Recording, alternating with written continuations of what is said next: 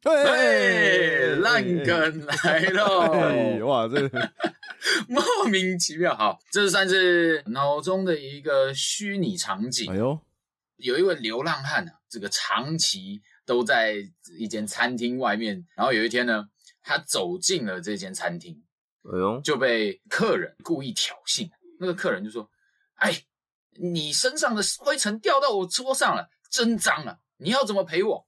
这此时，这个流浪汉就不疾不徐走到那个人的桌边，嗯、用手把桌上的灰尘给擦去，并同时说着：“啊，抱歉，我只是个一事无成的人。”然后就潇洒走掉。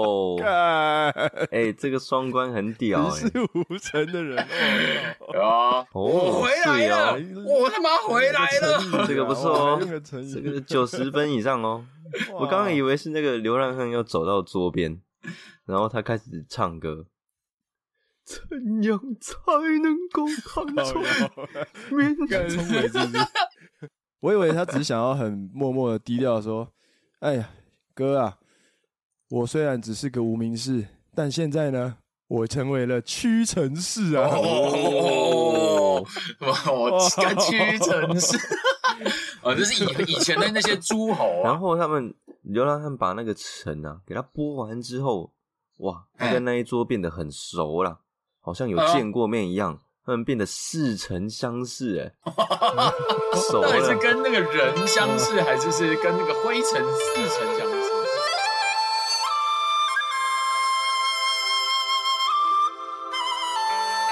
我我突然想到一个烂梗开始的方式，哎呦，反正因为是讲烂梗，对，讲烂梗会怎样？会很尴尬，哎，对。很尴尬的时候，就大家就一阵静默。所以 要讲烂梗前，就是一阵静默，大家都不讲话，然后就喂，烂梗开始。就是听众按播放之后，怎么发现怎么三秒没有声音？正要把手机打开的时候，发现喂，干靠杯哦。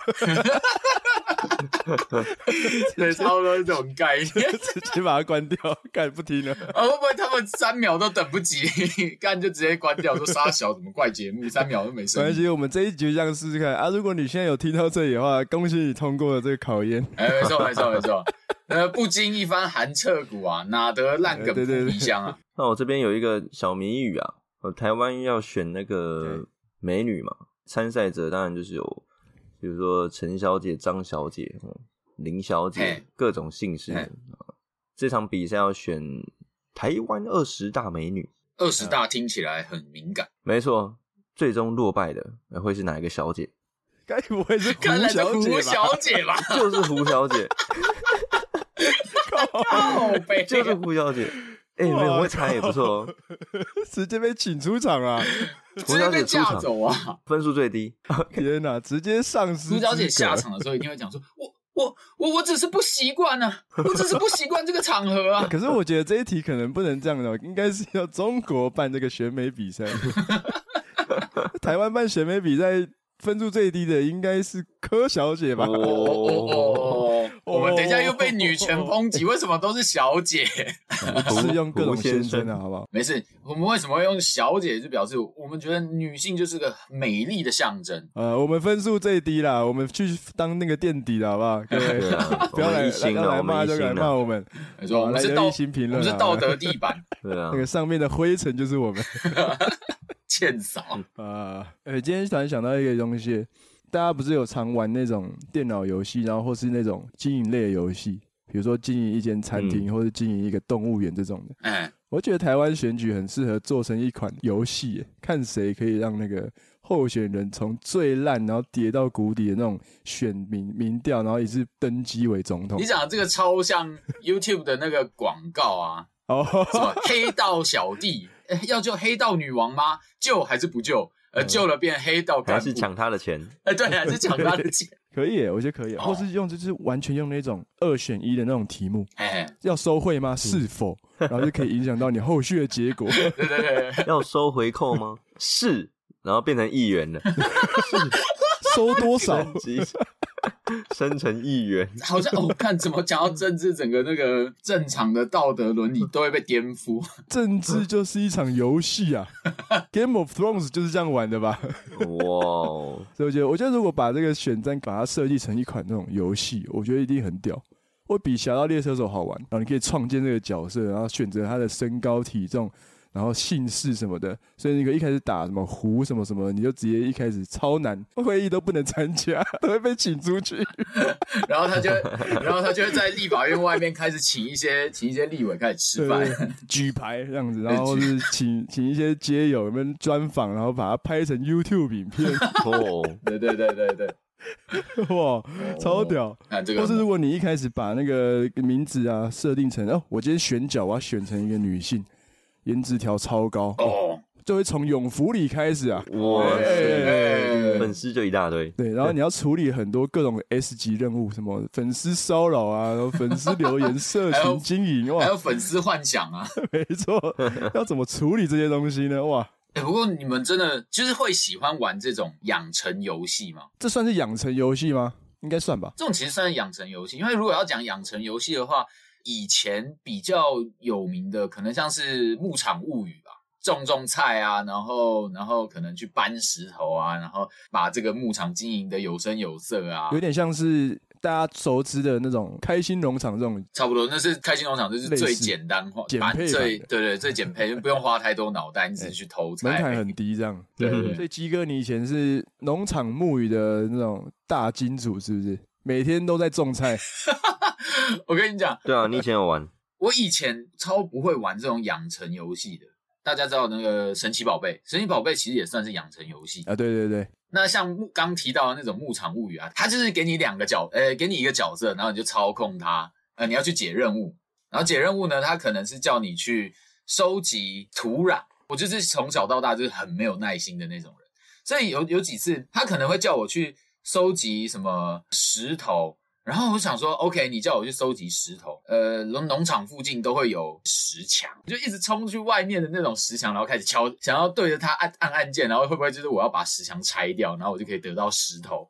结果完全不是，你就要一直到到处乱晃，就才会找到呃石墙外面大石头。我是觉得我以前真的。是不知道是逻辑哪里有问题还是怎样，我就是一直对着那石头按圈，怎么按怎么这按键，然后就想说，按钮我。对，我觉得我用石头就可以，用拳头就可以把石头劈爆这样子。我觉得我有主角光环，就是看到什么我就打爆啊。然后哇，那个东西其实就是你要拿十字镐。然后拿十字镐把那个那个石头敲破，然后你才能拿到石头。哦，用工具啦，要选对工具，工具啦。哦，对，真是的，以为是天选之人是不是？对对对对，我就觉得我看到什么，就是我看到我征服。为什么我还要去捡土，嗯、然后把它埋起来，然后把种子放下去才会长出水果？我平常水果就是家里放在桌上就有水果拿出来就可以吃啊。我水果不是从桌上长出来吗？水果不是从水果盘长出来的吗？水果不是都从阿妈手上长出来的吗？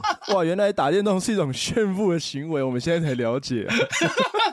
鸡哥这个经验很像是一个人类的进化史的缩影。嗯，就一开始就是野蛮的用手在敲打各种东西，嗯、然后到最后才会发现要开始使用工具，才以之用火这样子，然后开始知道怎么处理食物这样子。哇，这个是人类文明的演进啊！对啊。我真的觉得养成游戏应该是一个，就是让我们没有去体验过这样子生活的人去知道说，哦，原来外面世界是长这样子。那个牧场物语，我记得它有一个女 NPC，然后那女 NPC 就会说，应该要喂狗狗吃饭了，你可以去帮我准备狗狗的饲料吗？然后我想说，好好好，好，我要为了它好，我就去外面开始乱找，啊，找到狗骨头了，然后赶快冲回去，然后给它，然后他说，哇，你好棒哦，就这样子。就这样而已，就你好棒，他就只跟我说你好棒，那个瞬间他真的是个 bitch 哎，对我那瞬间我就不想玩了。原来鸡哥从小受到这个创伤，难怪长大那么讨厌当工具人啊！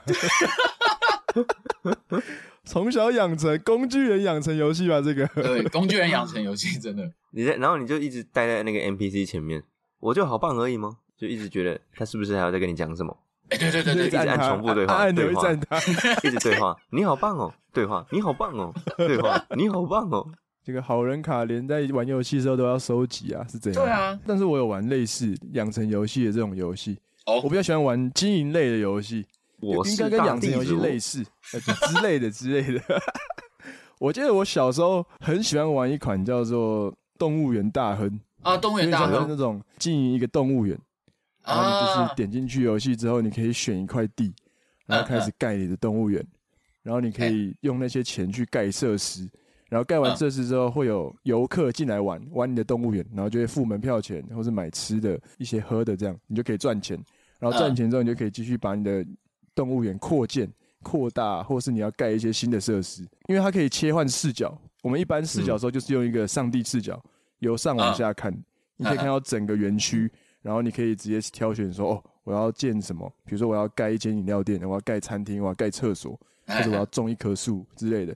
那你也可以切换到游客视角，就是变成第一人称视角，你直接再当成一个游客，走进你自己盖的动物里面逛逛这样子，然后觉得超爽的。我每次都在一直在里面逛逛逛，就是当自己当游客，然后就哦哟，盖的不错嘛，这边好像饮料店看起来蛮好喝的嘛，就是对于自己盖出来的成果很满意，哎、欸，很赞哎。其实这种经营类游戏，我后来发现为什么好玩，是因为嗯，我后来觉得你可以享受在这个你自己盖的一个世界里面，就有点像是满足了一些你做不到的事情，比如说你平常在生活里面。你的梦想开一间咖啡厅，这是蛮多人的梦想吧？就是想要开一间小店，但是你没有办法达达到这件事。透过游戏这个媒介，你有完成这些梦想，你就把你自己心目中的咖啡厅盖在游戏里面，盖在一个虚拟世界里面，嗯，好像就是成成就了自己一个好像很想做到的事情，有点像是 Minecraft 啊。哎，对对对。当个创，大家不是会常用 Minecraft 盖一个城堡啊之类的？我就觉得哇，透过这种满足可能现实你真的做不到的事情，来满足自己的小小的成就，会让你得到成就感。我、哦、真的是 Minecraft 盖过这种超大的，欸、真的。然后自己盖一个超大的房子，第一层是全部用鹅卵石材质，然后第二层楼就是全部都是玻璃。落地窗这样，还会去研究说哦，别人那个沙发区是怎么盖的，桌椅区是怎么盖的这样。哎、欸，我我觉得你们你们超酷的，应该说，我觉得大家在玩 Minecraft 的时候，当个创世者，你都会想，因为毕竟一定要盖房子，因为因为你如果不盖房子，那个时间到了晚上会有很多怪物出现。如果你的场地太暗，比如说可能你房子没有火光，所以你的这个空间里面也会跑出怪物。呃，对对，哎、欸，我刚刚听到那个声音，什么东西？怪物的声音吗？听到这个会很整个剉起来，说看看看，我要被炸，我要被炸了。对对对，然后通常在响的时候就已经来不及了，对，就嘣，然后就白。You died, you died。如果大家对这种生存游戏类不熟的话，可以上网查一下。你到晚上的时候，为了要求自保，所以你一定要盖个房子，或是要让你的周围是亮的。因为如果是暗的话，就会有一些可怕的东西来攻击你，这样。没错，你们都是按照自己喜欢的未来想要的房子的样子去盖。我觉得有诶，会影响的。就像我那个第二层玻璃那个落地窗哦，对，因为我在外面看房子，我很爱看那种有大面积落地窗的房子，采光很漂亮哦，采光很好，所以都是某种程度呼应心里面在想的梦幻的住所这样。嗯，比如说你去看了一个建案。然后进去一直量来量去，然后直接在 Minecraft 盖出来，然后用 Minecraft 相对的用使用的素材成本来换算这一瓶要多少钱？这个在 Minecraft 里面才多少钱？你卖这么贵？黑心用了捞了多少油水啊？这是什么沉迷过度的宅男？那个我只是要下去挖几个矿坑而已，我挖几个矿坑就可以盖出你这大楼。没事啊，至少没有跟我房仲说，哎、欸，我这个门要用红石开关哦。整个被轰出去开关，遇到也是 Minecraft 粉丝的房仲，应该也蛮好笑的。我刚刚会讲说，我们会不会以自己想象中想要以以后想住进去的房子来盖？是因为我对这种创造类的，我是一点想法都没有。我我就是单纯把这个东西盖起来，就是很像你们在会在图画纸上面画一个方形，然后画一个三角形上面，然后就是就变成一个房子的那样子，然后我就把它盖出来。Oh. 就是很多人都很厉害，都可以发挥他们的创意，然后就是把这个东西盖出他想心目中很酷的那个房子的样子，我就很羡慕他。像我觉得玩游戏，刚刚鸡哥讲到，为什么有些人会花很多心思在设计可能一个房子，但鸡哥可能就是只是把它当成一个房子，用最简单的方式来盖，或是你会看到很多人说，很多人会花时间在玩同一款游戏，玩了好几年，甚至花了好几个小时在上面。但有些人只是玩个一下就不玩了，这样我觉得是跟大家玩游戏的出发点有关。我后来想了一下，呃，这些游戏其实是看不到终点，它是一种尽情的发挥你的创意，呃，你自己想要生活的那个世界的想象，然后你把它建筑出来，对对对，你生活在里面，这个感觉就很像我没有那么喜欢慢跑这件事情是一样。我觉得这个运动我找不到终点，我就是感觉我就是一直跑，一直跑，然后好累，然后我我可能也没有在欣赏沿途的风景这样子。玩这种创造型的游戏的时候，我会觉得啊，哦，盖好房子了，OK，我不会被杀掉了。那呃，那我还可以干嘛？没有给你目标这样。对，我会没有一个目标，就是可能比如说，好，我盖了一个房子，呃，如果你的房子越有创意，你打魔王的实力就越强，我就会觉得好，那我会把房子盖。听起来鸡哥很需要是得到一个特别的、特定的奖励，然后才会继续游戏下去的类型。难怪那个牧场物语 NPC 跟你说你好棒而已的时候，你会觉得 很失望、很沮丧这样。哦，沮丧，太失望了。所以你是一个奖励型的人格，对，我是功利主义的。所以你玩电脑是为了什么？是为了得到这些成就感吗？还是只是为了休闲娱乐？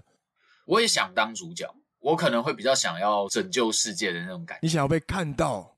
对，我想要被看到，我想要成为最厉害的人。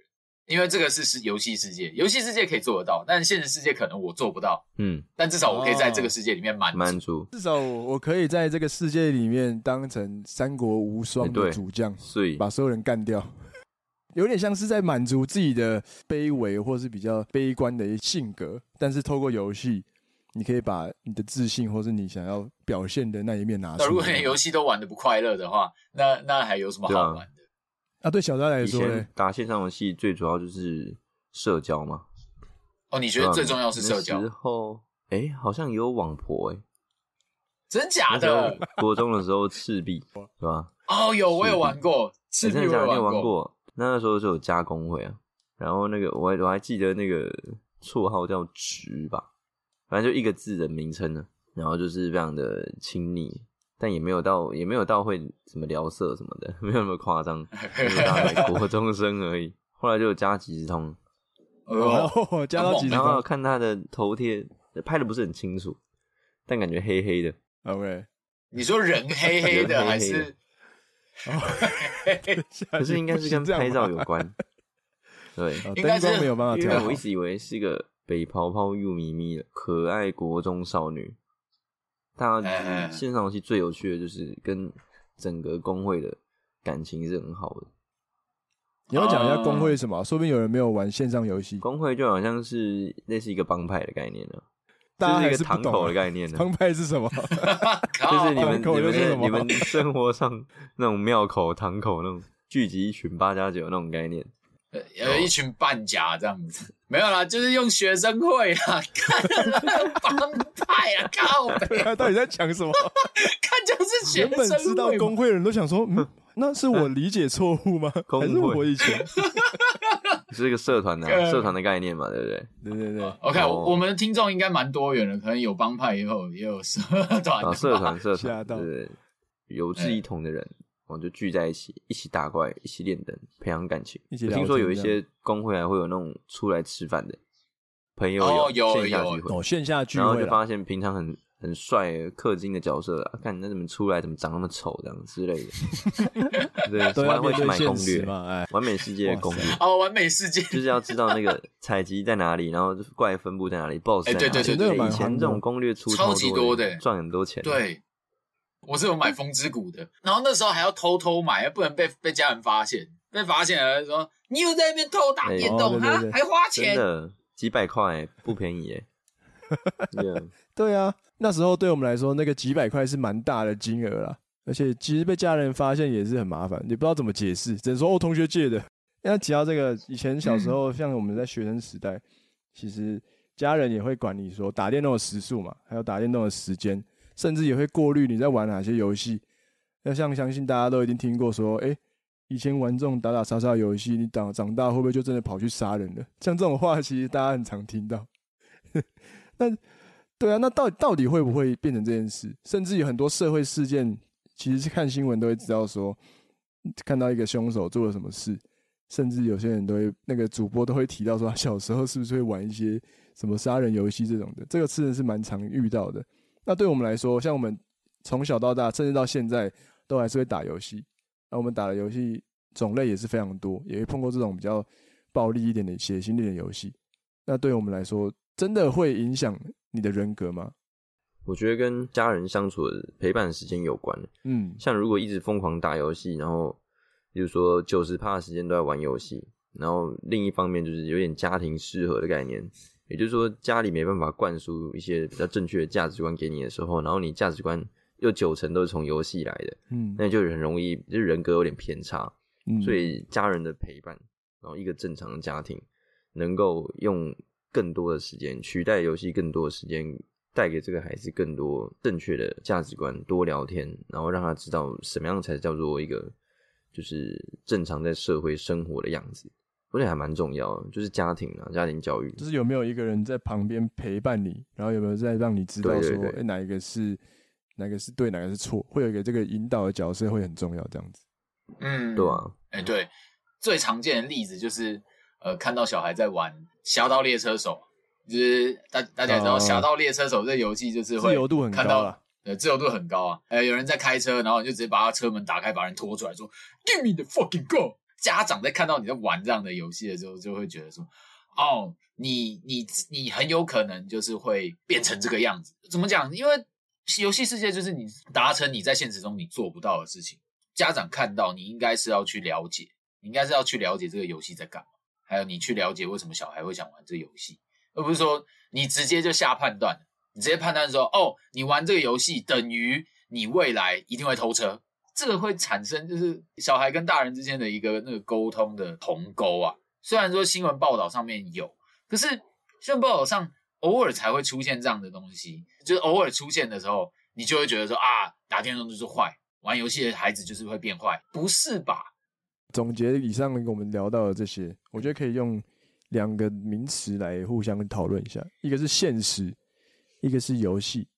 我们就讲说，现实跟游戏刚好是两个相反的东西。现实就是我们生活的世界里面，游戏也比较像是一个我们想象的世界里面。那有时候呢，会会造成这种混淆。现实是什么？游戏是什么的时候，可能就是大家在玩游戏的时候，到底要得到什么？比如说，我今天在现实生活中，我得不到关心，得不到成就感。但我在游戏世界里面，我可以得到我这些我想要的关心跟成就感。那既然久而久之，我就会把许多的时间投入在游戏里面。那时间一拉长，这个游戏世界好像就会成为我的现实了。我会觉得我在游戏世界里面的我才是真正的我，才是我想要成为的我。反而在现实世界里面的我，才是一个想逃离的地方。等于说，我花了更多的时间在培养我游戏里面的人格的时候。久而久之，会不会就渐渐的影响到我在现实世界里面的人格？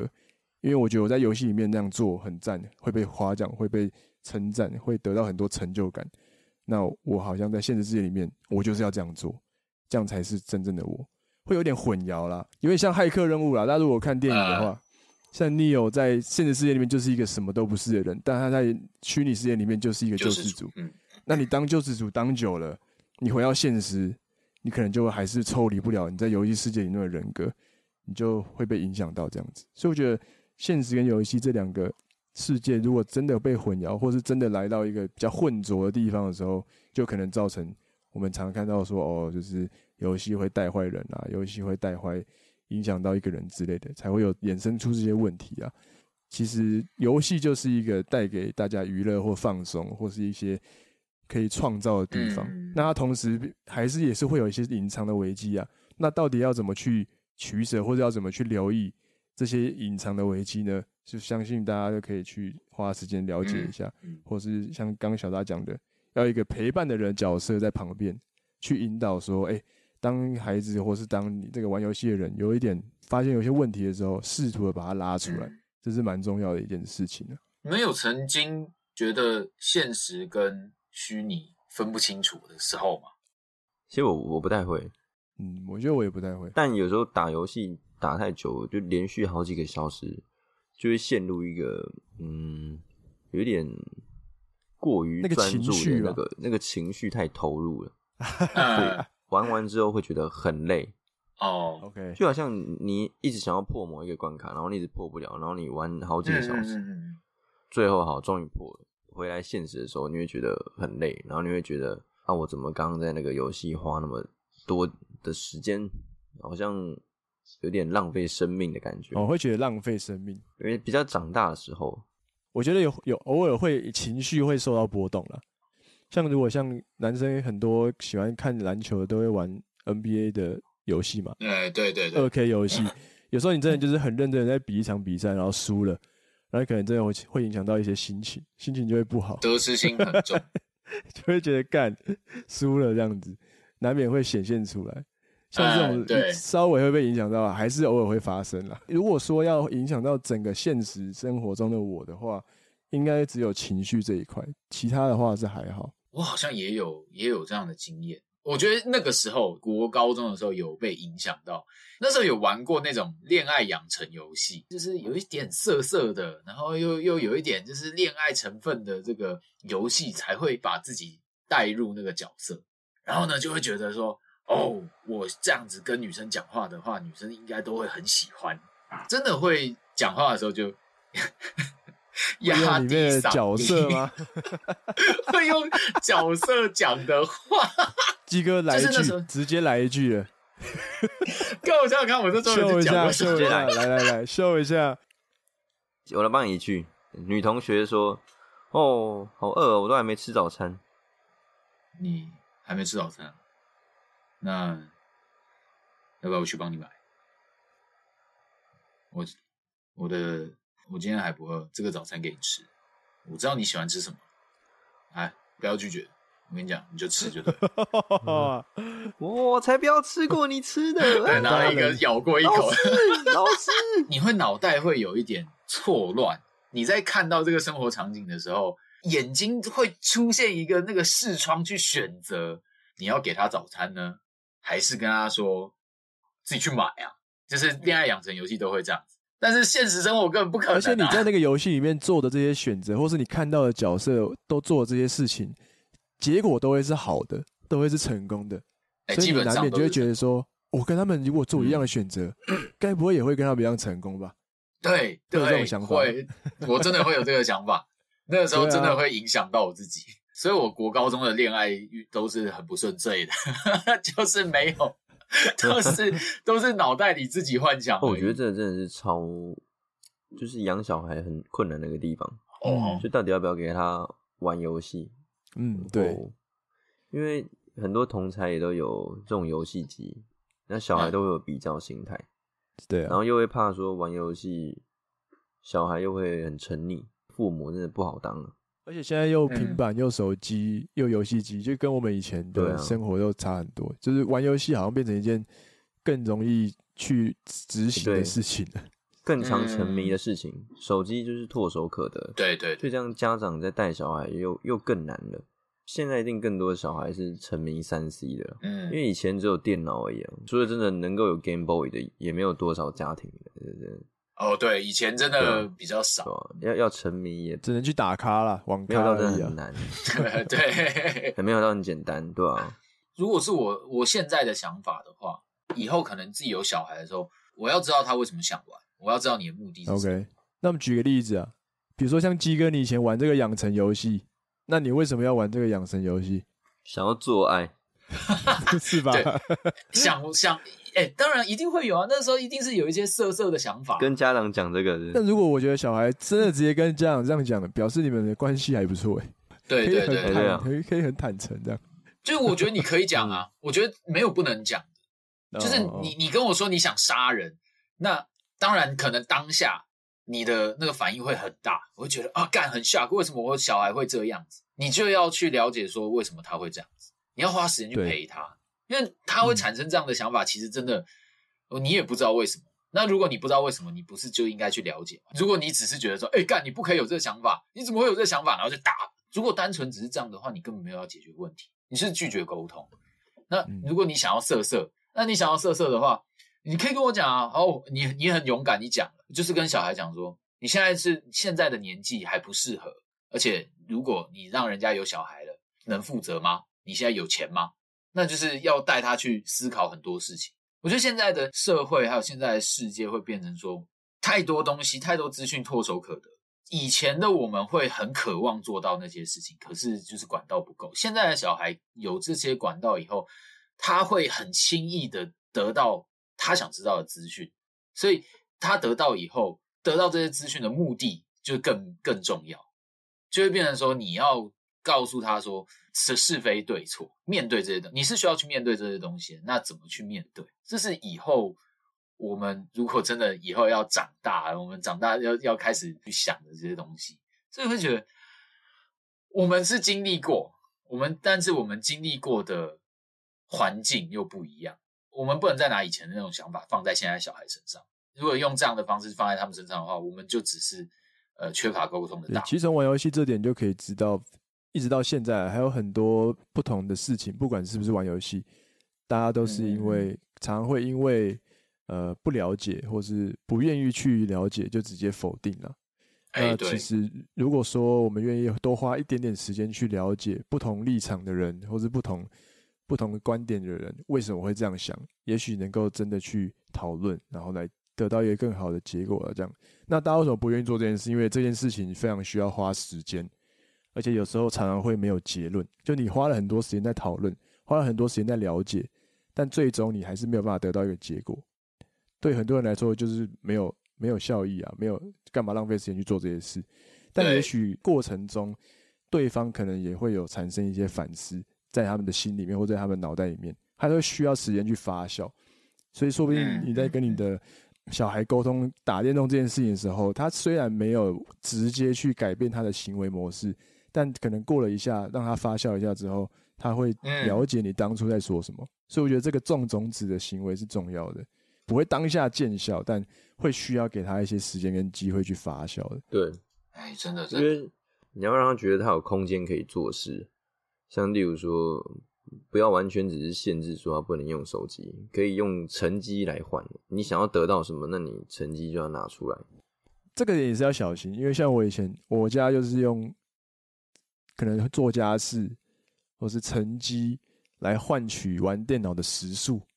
也会有个风险啊，就是你可能以后为了考试或什么的，都是为了打电动，就是可能会有另外一种反效果。我觉得可能是这个概念要转换，就是不是说我们为了打电动，你要先去做一件事来换取打电动的这个许可，而是说你今天想要打电动可以，但是你在打电动之前，你今天要做的事情都做完了没？这个想法，我觉得要让小孩子知道。因为像我以前就是真的是用成绩，或是用可能其他劳力来换取电动的时速，大家都是喜欢去有有规则定定之后，你就会想要去钻漏洞嘛。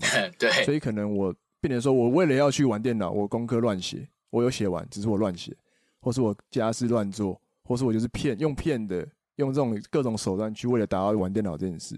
但有如果说今天用换个观念，或换个其他的方式让。